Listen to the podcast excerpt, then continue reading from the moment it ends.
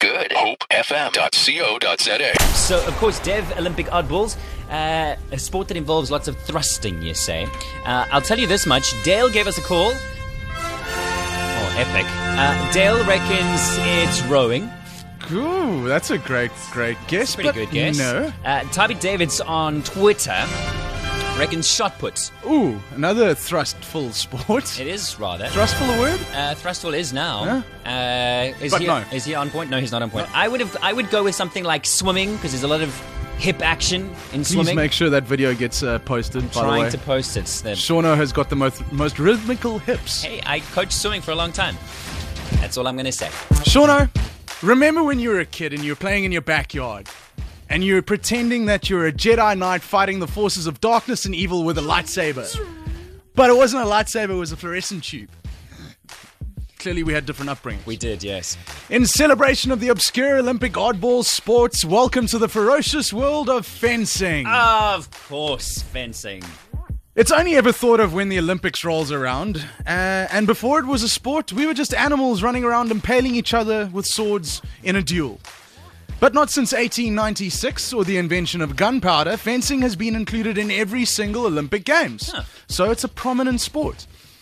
In the sport, it's not called a sword though. Fencing purists will have you know it's called a weapon. Okay. So don't ever call it a s- a sword, call it a weapon. a fencing weapon. It's a fencing weapon. Right. While I think there would be a lot more riding on it if they removed the protective clothing, the garb defends one against the pitfalls of penetration.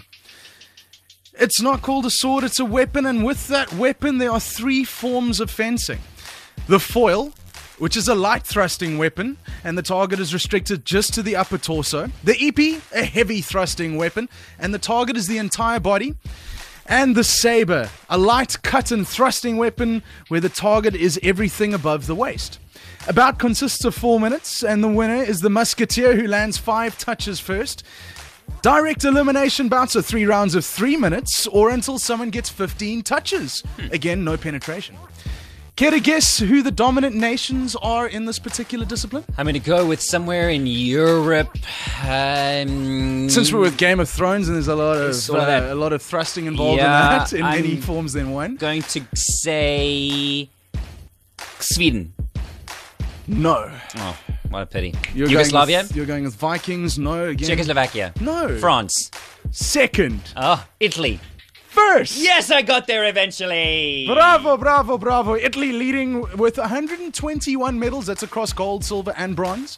France second on 115. I think Hungary come in third, although I don't remember what theirs is, but Hungary's in third. Now I'm hungry for that. And that, ladies and gentlemen, the ferocious world of fencing and the third episode of Dev's Olympic Oddballs. Cannot wait for next week, Wednesday. Thanks so much for getting involved via Twitter. We'll do our best to kind of get that Instagram video up. Uh, you can check it out, FFWD uh, on Twitter, FFWD with Shauno. Fast forward with Shauno. Otherwise, on Twitter, fast forward with Shauno. Uh, check him out. Check it out. Go to goodhopefm.co.za.